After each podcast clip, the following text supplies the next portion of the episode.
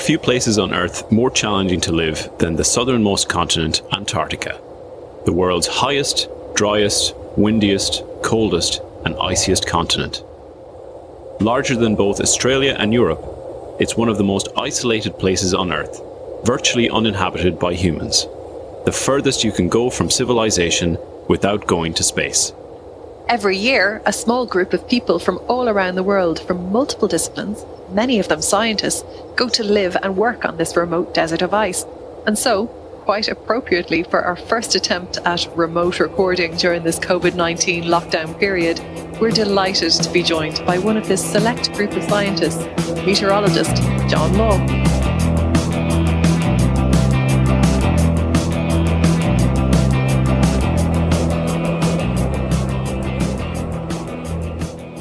So John, um, we know that you've recently returned um, from Antarctica. Uh, so um, how how did Antarctica come about?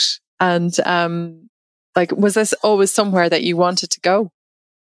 Hi, Liz. Yeah, well, it's one of those things. Antarctica, particularly for a meteorologist, is one of those places that you just desperately want to get to. And I think there's always like two groups of people. The first half look at you as if you're completely insane and can't think of anything worse to go and spend all this time in the cold and just sit there and do not much at all. And then the other half are just in awe. And it is a fantastic place to go to. And it's been one of those goals I've had uh, since like university. I had a, a friend who went off to, to Halley, the base uh, down on the ice shelf there. And just the stories from her about her experiences were just inspiring. And yeah, since then I uh, spent many times trying to go down there and finally got a chance to head down to Antarctica, and it was amazing, breathtaking scenery, amazing uh, wildlife, and just a, a great place to live and work.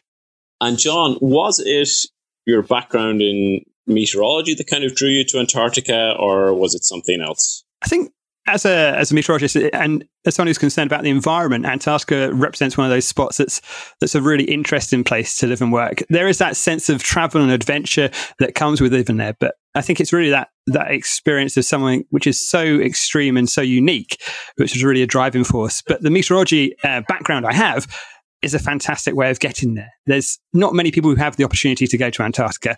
There's more than you'd think. You have plumbers, electricians, carpenters, chefs and doctors. But to be a scientist and working down in Antarctica and to contribute a little bit to what's going on around the world is a, is a really good opportunity. And John, you've had the chance to work in a number of locations around the world. In fact, we worked together in uh, Met Service in New Zealand. That, that opportunity to work in a number of locations around the world meant that you've actually been to been able to get to Antarctica, actually not just once, but a couple of times, or maybe even three times. Is that correct? Uh, that's right, Liz. Yeah, um, it's my third time to Antarctica. The first time I went down with uh, the guys from Met Service in New Zealand, which is another amazing place to work. If you get a chance to go to New Zealand, it's it's stunning. It's a lovely, lovely pot. But for the, the Kiwis, I went down to their base, uh, Scott Base, not far from the Americans' McMurdo. That's down the uh, Ross Island, and got to experience not just the amazing aspect of Antarctica there, the wildlife and the weather, but also the human side of Antarctica in uh, on the Ross Island. So places like uh, Scott and Shackleton's huts, which are just an amazing spot to see. And then I went with the, the British with the British Antarctic Survey down to Rothera and spent the winter of two thousand sixteen there. And I got back in March this year after spending another winter uh, with the team back down at Rothera. You mentioned there, John, the old bases of people like Scott and Shackleton. Are they still quite well preserved? Well, some of the bases in, uh, particularly on Ross Island, are amazingly well preserved. A place called Cape Evans is spectacular. You walk into the hut, and after years and years of uh, restoration, it is just like walking in after the guys have left. There's a, a penguin waiting to be stuffed on the table. There's beds made up, and it's it's just amazing. There's the whole labs of uh, Simpson, the meteorologist, there, and you can head up and see his Stevenson screen. And as someone who's doing a very similar job, you know, years later, it's it's quite spectacular to see there's still things that are very similar, still making weather observations, still using the Stevenson screen, still got the thermometers, and still being part of that that line of meteorologists working in the Antarctic. So just to get an idea of the, the geographical location of where you were working, um, you know, you're talking about Rothera and you've talked about Scott Base, but um, Scott Base is kind of like just basically south of of New Zealand, if you just took a line down, and it's it's kind of near that side. But Rothera, on the other hand, is just to the south of South America. Is that right? That's exactly right, Liz. Yeah, so if you imagine your hand as uh, Antarctica and stick your, your left hand out and you have your, your thumb and bend your fingers in, Rothera is on the curve of your thumb. So it's just there, and it's just south of, uh, of say, Chile and Argentina on the peninsula, and it's just south of the Antarctic Circle. If you head around the other side and fly south from Christchurch in New Zealand, you head up down towards Ross Island. That's where Scott Base and McMurdo are based. So Christchurch on the other side of the world is a hub for people like the American program as well, which fly a lot of people down through there, to the Kiwis and to the it- uh, Italians as well.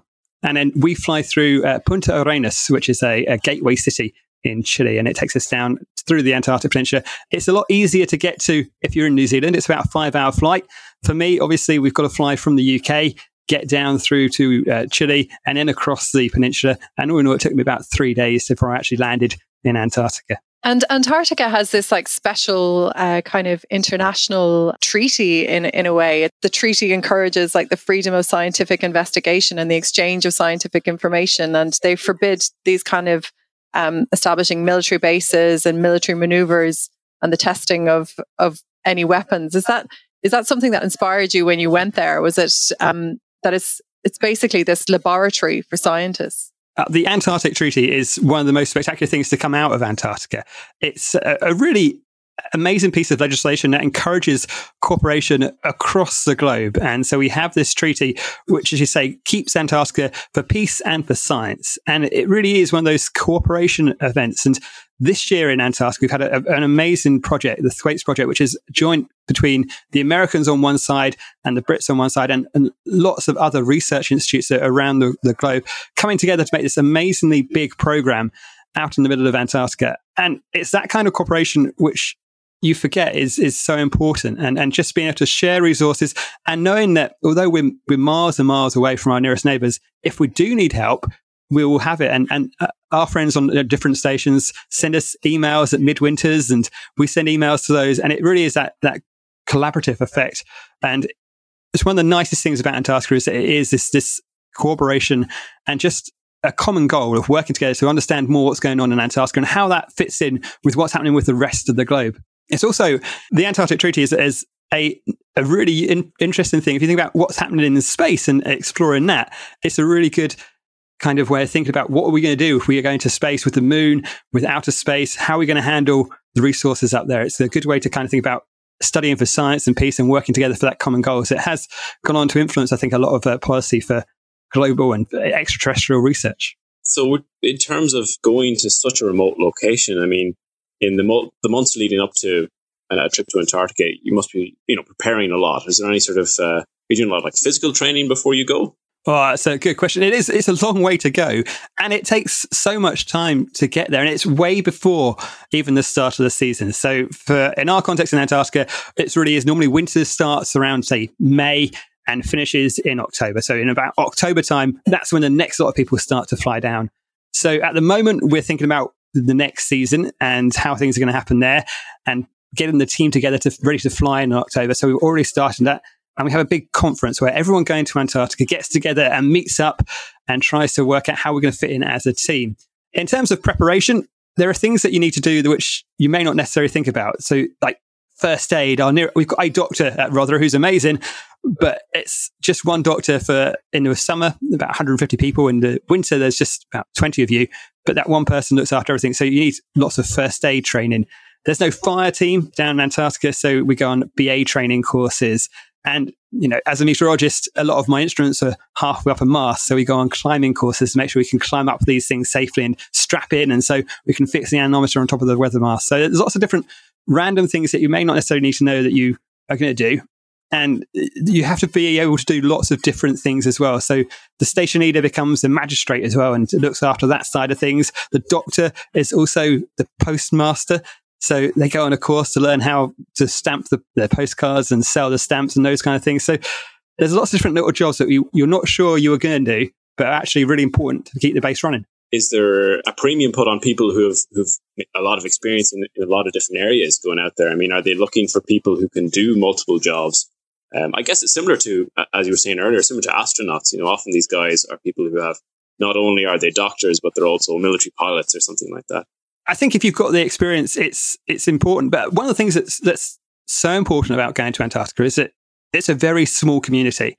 Heading down to Antarctica, it is important that you've got people who can do lots of different things, but not necessarily the best at everything, but people who are prepared to give everything a go and to participate. There's lots of things that you're going to do which may not necessarily seem like your job, and you've got to be able to work as a team. And that's probably one of the more important things, is that everyone gets on.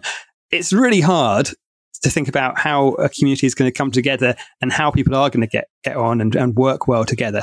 So you have to be a little bit more forgiving and uh, happy to just to mix in with people. And, and that's one of the most important things, is, is how well do you get on? You want to make sure it's not like an episode of Big Brother. You don't want to get things to uh, to boil over and get a bit angry. You want people to just to work well as a team. And I think that's one of the most important things about picking people to go and live down in Antarctica. That's really interesting, John. I mean, it's a, it's a kind of... Um...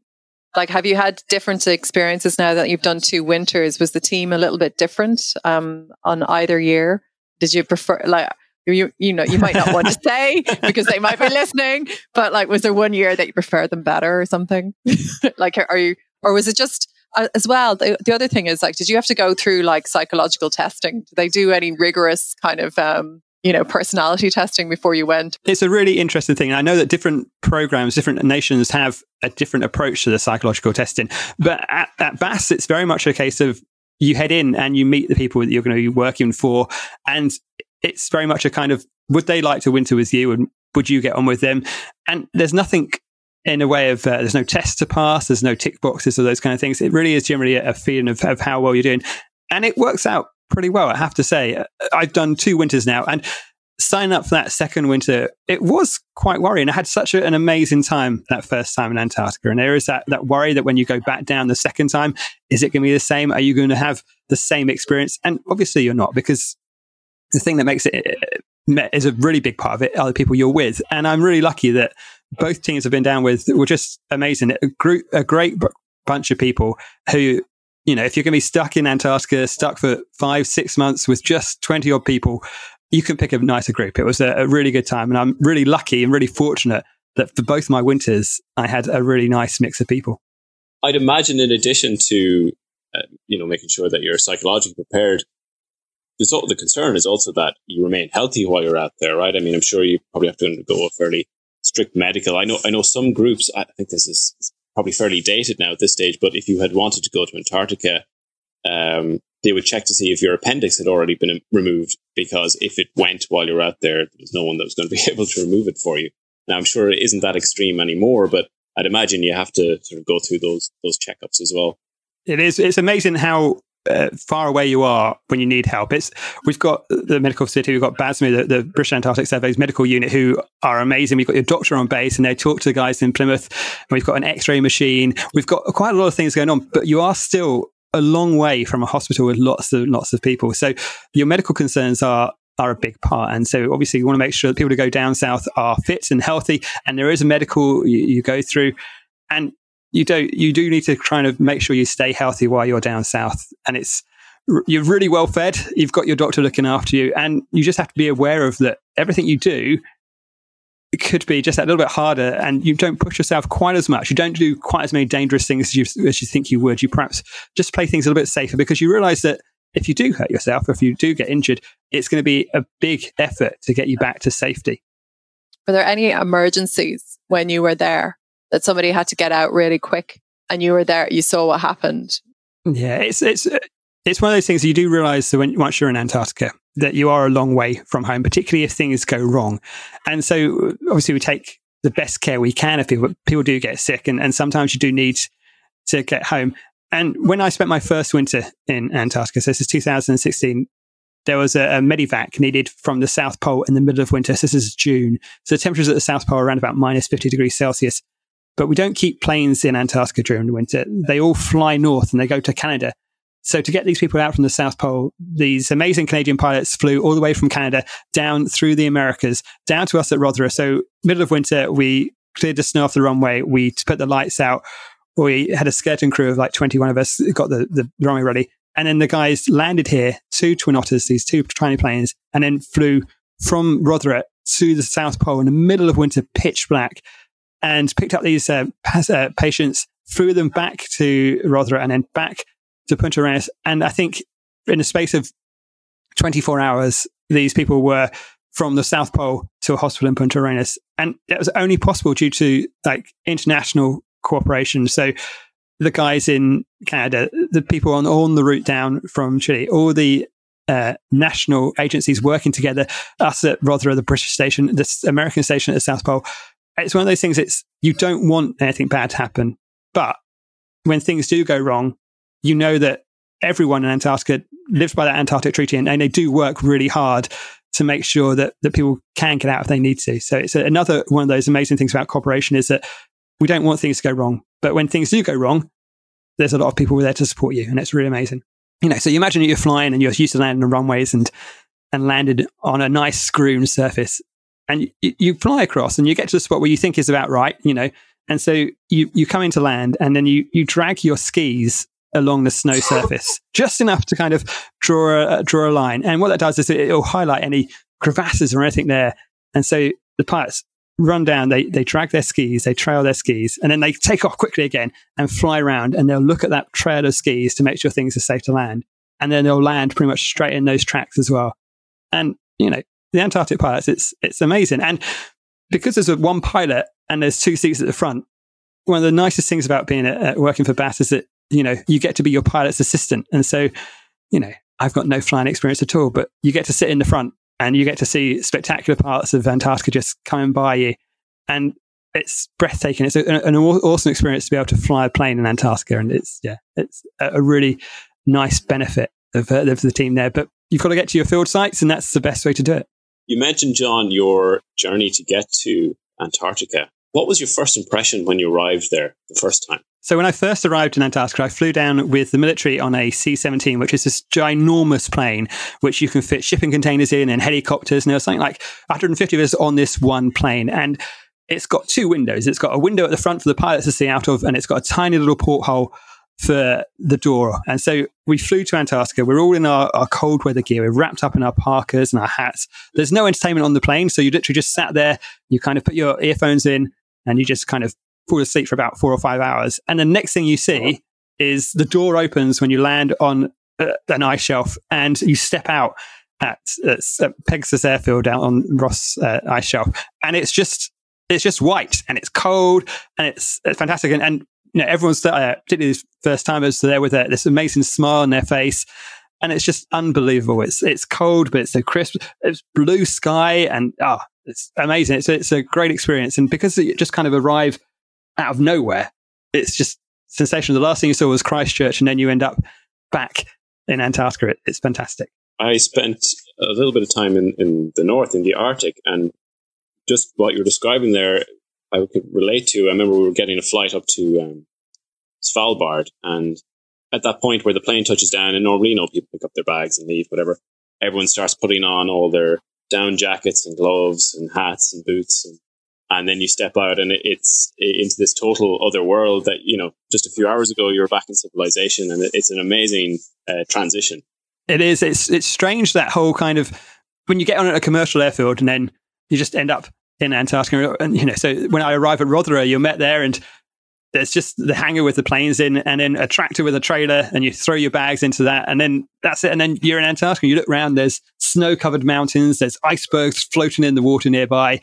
And it's just breathtaking, and it really is a very hard thing to try and get your head around when you've been you've seen it so many times. And when you go to the conference, you you see these pictures of Antarctica, and you think, "Oh, that's amazing! It looks sensational."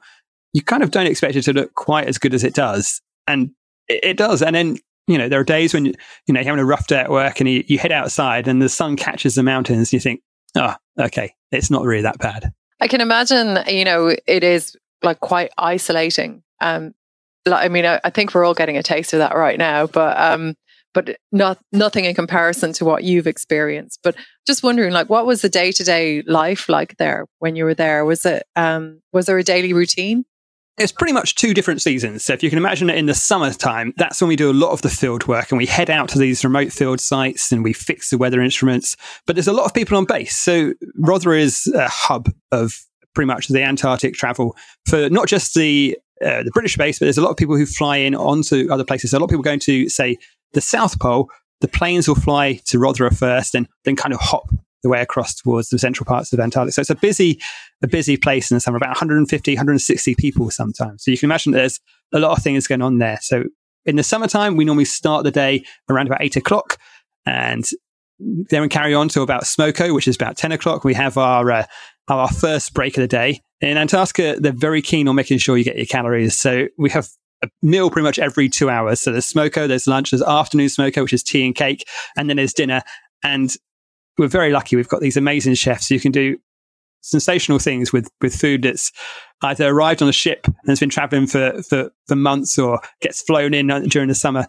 But really, it's a case of between those times, anything can happen. So if you've got a day where you're heading out into the field, you've got to plan your what you're going to take with you, because obviously you've got a, a small plane, which you can fill with the instruments you need, but you can't really fly back. So you need to make sure you've got everything you need to get on that plane, get out there and do your job and then come back in. But we also are an airport. So one of the main and important things that we do, like the airfields in Ireland, is to do weather obs, so that the planes that come in and land know what's going on. So we make sure that we do the weather obs, and the first one's at seven in the morning, and we carry on until flying stops. And that's some days quite late. So we don't like flying in the dark, but the great thing about Antarctica in the summer is dark is really late. So sometimes it's like one, two in the morning, and the final plane just comes into land. But those um, air observations are really important in the summer. And we also do our synops. So these are the observations that get fed into the weather models, and they're every three hours. So we do those. And of course, weather balloons. The best way to start the day, head outside, launch the weather balloon, and that gives us our observations for, through the vertical slice in the atmosphere as well. So we do those during the week. So five days a week, we launch a weather balloon from Rothera, and that information then gets fed right the way back uh, up to uh, the U K, and they enter that into the weather models. So it's a, a busy few days in the summer. And in the winter, we get back down to weather balloons and the obs and getting things ready for the rest of uh, the summer. So do you, did you like um, write the forecast tasks as well for Rothera, or were you just, were you doing the observations and the synops and stuff like that solely? So down south, my role is very much one of an observer. We have uh, forecasters on secondment from the U K Met Office. They fly down at the start of the summer. And this year we had three of them, and they um, did a, a A roto where they managed to find out what was going on, and they did the forecast. And you can imagine how hard it is to forecast for an area. Pretty much the area we operate is in the size of Europe, and we've got about five or six different weather stations through there. There's no radar. The satellite pictures, we don't have the geostationary satellite pictures like we do here, where we get a picture every hour on the hour, every fifteen minutes, and sometimes literally the, the satellite pictures will come through perhaps every couple of hours. We might get one in the right area, but it is a lot harder to do that forecasting down there. And sometimes you're just not quite sure how things are going to pan out. There's a lot of topography where we've got to find what's happening there. And often, if you're flying a field party out to the middle of nowhere, there's not a weather observation nearby. You have to wait until you get the party there to then send weather observations for them to come, to come and be picked back up again. So the forecasting side of it, a whole different kettle of fish. But when I'm down there, I'm pretty much just doing the observations, making sure things are still running, adding to that long-term record that we have from Rothera, launching the weather balloons and just making sure things uh, stay up and running. Do you have much time, John, when you're there um, in terms of time off, you know, time to explore a little bit, or, or like what would you do for fun when you're when you're there? Oh, we're, we're really very lucky. The, the Antarctic Peninsula is one of the most spectacular parts of Antarctica. It's got amazing mountains. It's got spectacular uh, coastal parts around where we are at Rothera. So in the summertime, there's some boats. You can normally find a time to head out and help with the marine scientists. If you're very lucky, you can go out and help with one of the dives as they go underneath the, the water and see the spectacular scenery under the sea. Um, in the summertime, we can head out into the local area, go for a bit of a ski as well, and to generally enjoy what's there. There's a, a, a little walk. It's not far. It's about two K. It just goes around the outside of base, but it takes you right on the other side of a hill. So you're, you're far away from anything man-made. And all you've got there is looking out across towards the Antarctic Peninsula, across towards the icebergs and penguins coming through. So it's, it's spectacular. And in the summer, that's a really nice thing to do. In the winter, you pretty much have the place to yourself. So again, you can head out, do a bit of a skiing if the daylight allows. But also you've got inside. So Rothera is, a, is quite a big base. So we've got a, a nice gym, which is really handy. I won't lie to you. I don't use a gym that much. I pretty much know where it is. It's very close to my office. But if I wanted to use it, I could. There's a bit of a climbing wall you can go on as well. There's a whole load of D V Ds. We've got a great library to read.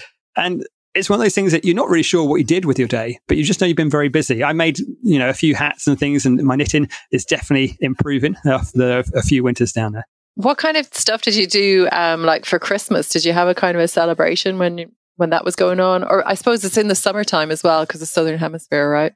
That's right. Christmas is uh, slap bang in the middle of uh, Antarctic summer. So it's a really busy time for us. The planes are flying in and out, dropping people off, picking people up, and generally trying to get summer, uh, some weather done. So this year for Christmas, I went to a place called Fossil Bluff, which is a tiny little cottage on Alexandra Island, which is the biggest island in Antarctica.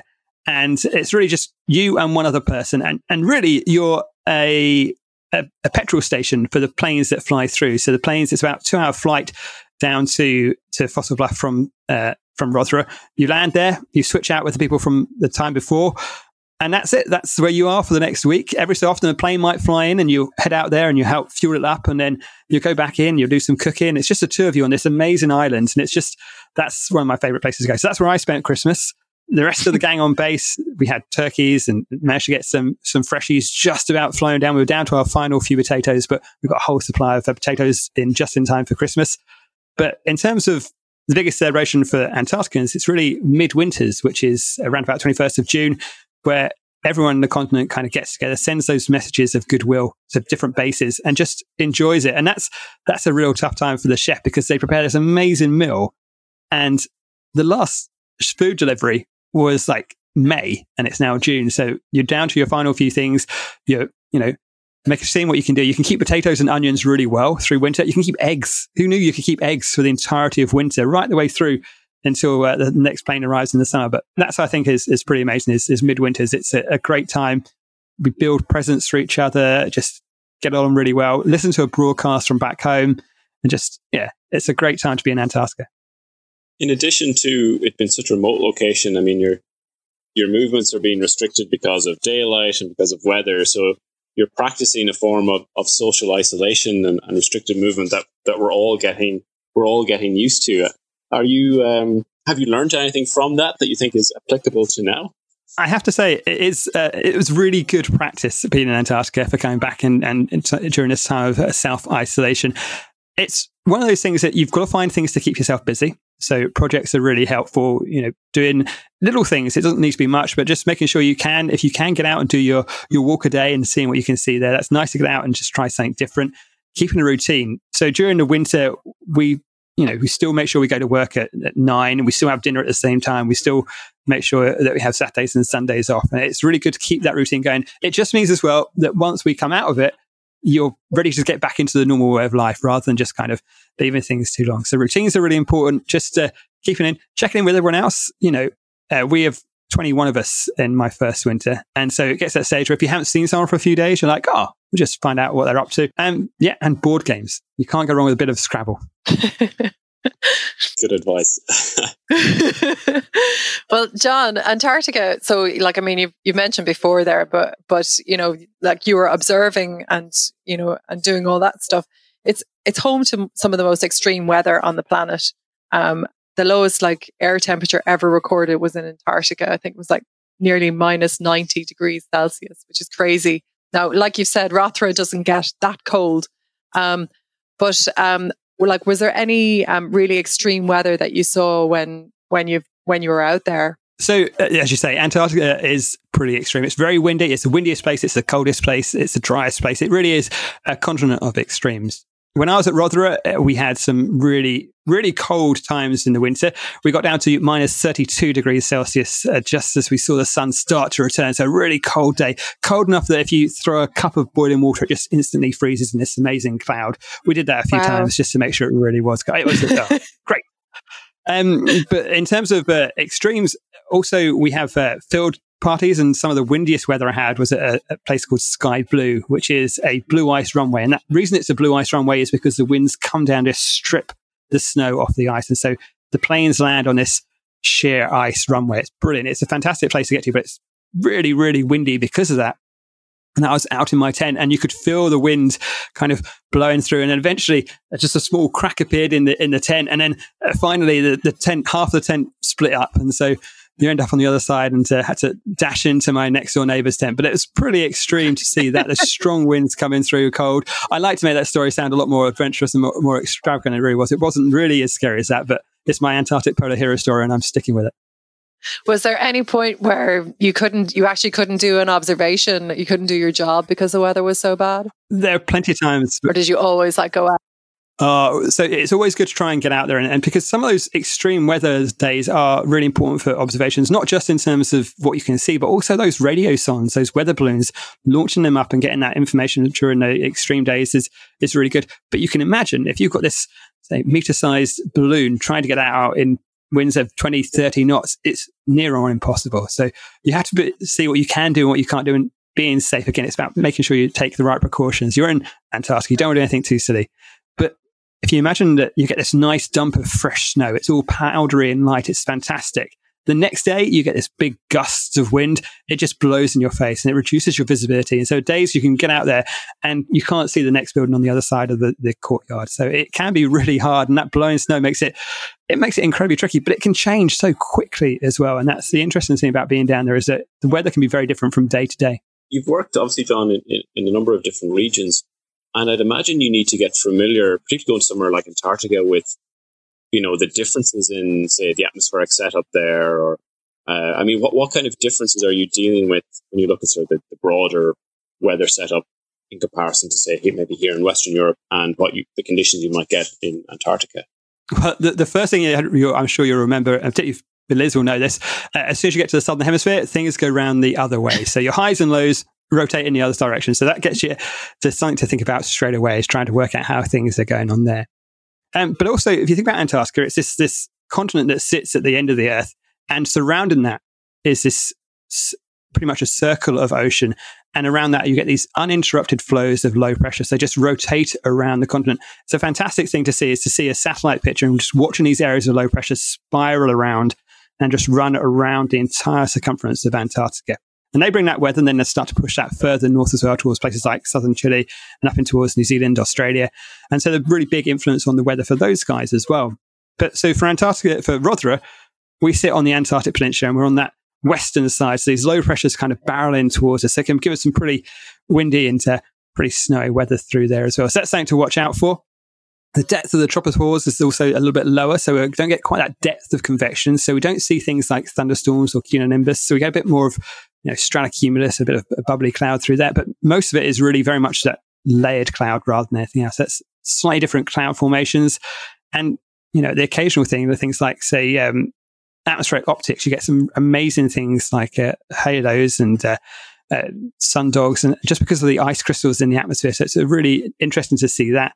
And things like the polar stratospheric clouds as well, way up in the stratosphere, something you don't see unless you're at those high latitudes of the Earth, a really good indication of how cold the area is up at those higher levels. There's a huge variety of different scientists working in Antarctica. Did you get to hang out with the, with any of them and get to kind of see what they do as well? It's hard not to mix with them. We're all in the same building. We're all living together. We're eating dinner together. And you pretty much, every time you sit down for a meal, you're sitting next to someone different.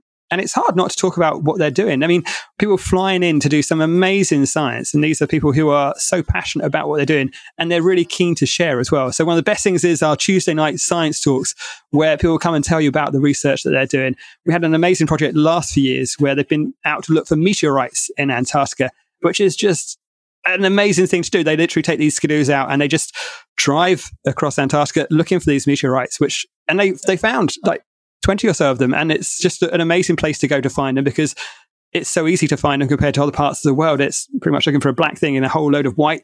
And they just, uh, that's a fantastic project. But there's biologists, there's glaciologists, there's um, astronomers, and, you know, we're looking at space weather as well, looking at auroras and those kind of things, as well as meteorology. And it's also about the interaction between all of these things as well, and combining your observations at, say, Rothera with the ones from the team up further up the peninsula or further across and around Antarctica.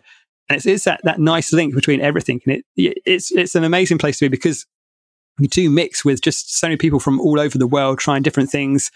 And it's really interesting. There's some amazing things that you just never even considered to study, and you think, wow, That's that's fantastic. Looking at how, say, the ice is just melting in some of the sounds and what that means, and how you can see it from satellite data as well, and, and big changes in that too.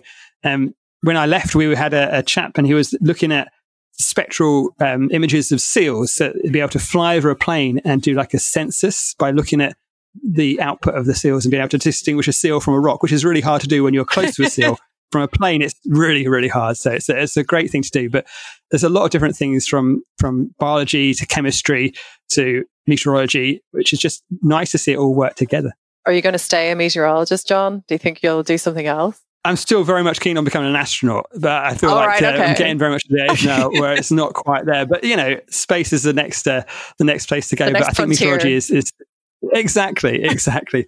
But like you guys, the weather is just such an interesting thing to look at. It's It's amazing to be paid to look up at the sky and count clouds. And that's pretty much what my job is, is to go outside and just to, to, to record it. And it is a fun place to be. And meteorology is such an interesting topic. So it's hard to, to stop being a weatherman. I think it's, uh, it's kind of once you start, it's really, really hard to stop. I think we're hearing a lot more about Antarctica at the moment as well. I mean, there was kind of this idea that in terms of climate change, that Antarctica was so big and had so much ice that it was going to take a long time before we'd, we'd sort of see anything, that we were just scratching the surface. But I think, and I'm sure the scientists that, you, that you've met and you've been talking to have been involved in this, they've seen recent studies that um, the speed up of, of Antarctic melt is, is quite significant. You know, that the melt has increased something in the order of six times, even since the beginning of the nineties.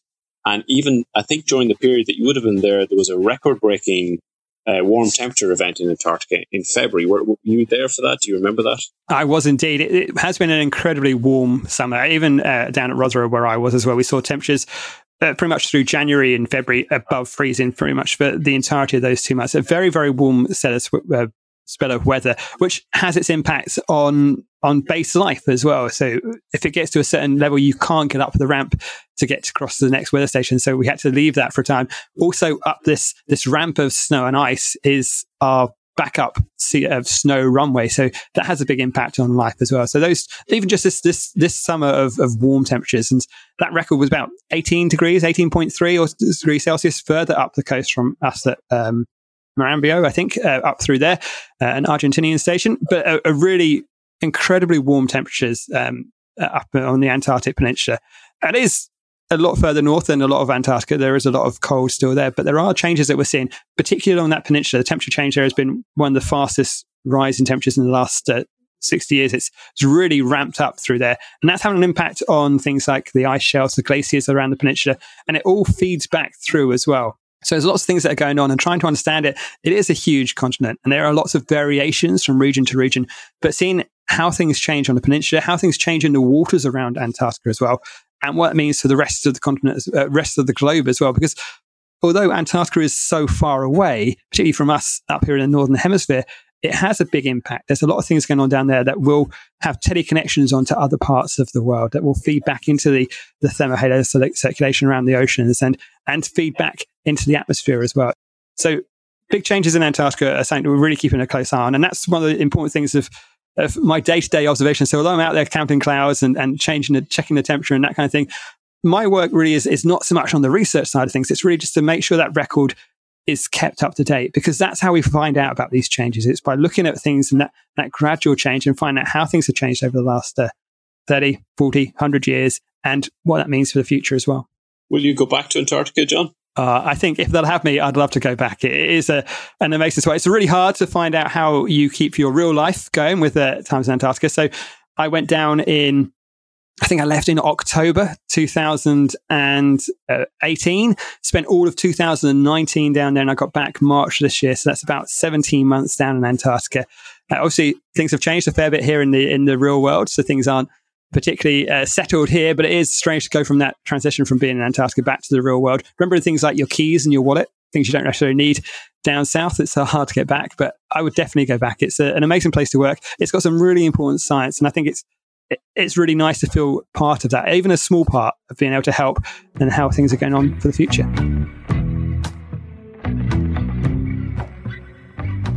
Our thanks to John for sharing his Antarctic experiences with us.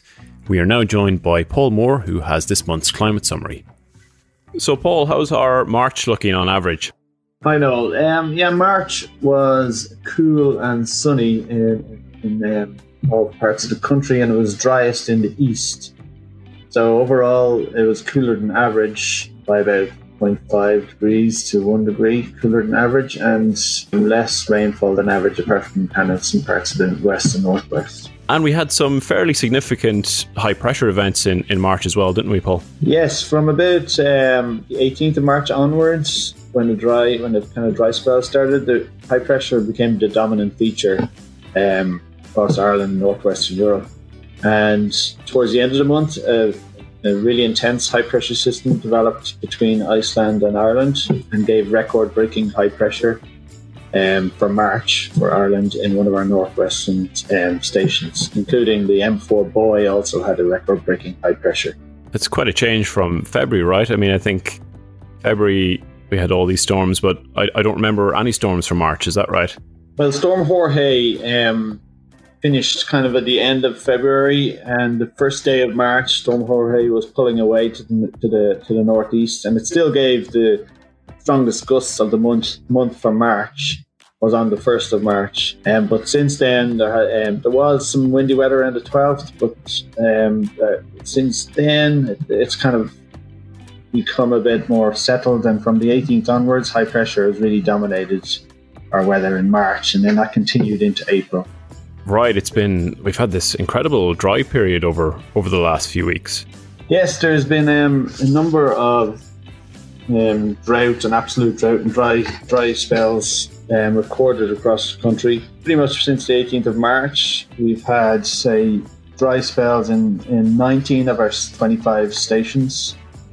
Um, and then we've had absolute drought in eight of our twenty-five stations and partial drought in two of our twenty-five stations. But an absolute drought is uh, when it's fifteen days, none of which of those days has more than zero point two of a millimeter of rainfall.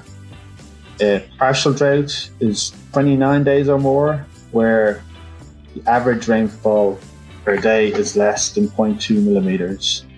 The dry spell is a period of fifteen or more consecutive days, none of which is credited with one millimeter or more of rainfall.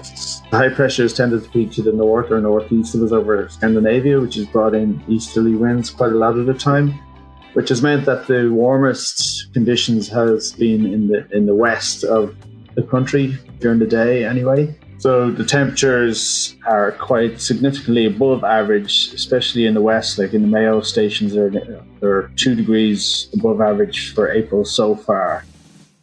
Uh, whereas Dublin Airport is only zero point five a degree above average, still above average, but because we're getting a lot of easterly winds off the cool Irish Sea, it has kept the uh, the average temperature a little, little bit lower along the east coast. And earlier this month, Paul, we had the release of the European State of the Climate, uh, released by Copernicus. There were some interesting highlights in that. Yes, it was um, European State of the Climate twenty nineteen for the year twenty nineteen. Shows that twenty nineteen for surface air temperatures was the warmest year on record for Europe. For Europe, and in the in Europe, eleven of the twelve warmest years have occurred since two thousand. So it's kind of just showing the upward trend in temperatures. Europe and globally has continued to rise with the rise of carbon dioxide in the atmosphere. Well, that's very interesting. Uh, many thanks for joining us, Paul. Okay, thank you, Noel. Talk to you next month.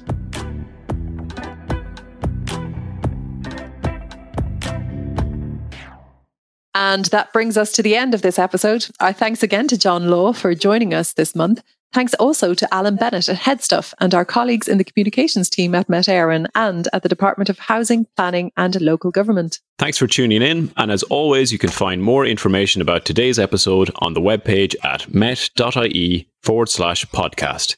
You can subscribe to the podcast here or wherever you normally get your podcasts from. And be sure to get in touch using the Met Éireann Twitter and Facebook pages, using the hashtag Met Éireann Podcast, or by emailing us at podcast at met.ie. Thanks for all your comments and suggestions so far. We hope you join us next time, but until then, thanks for listening. And take care.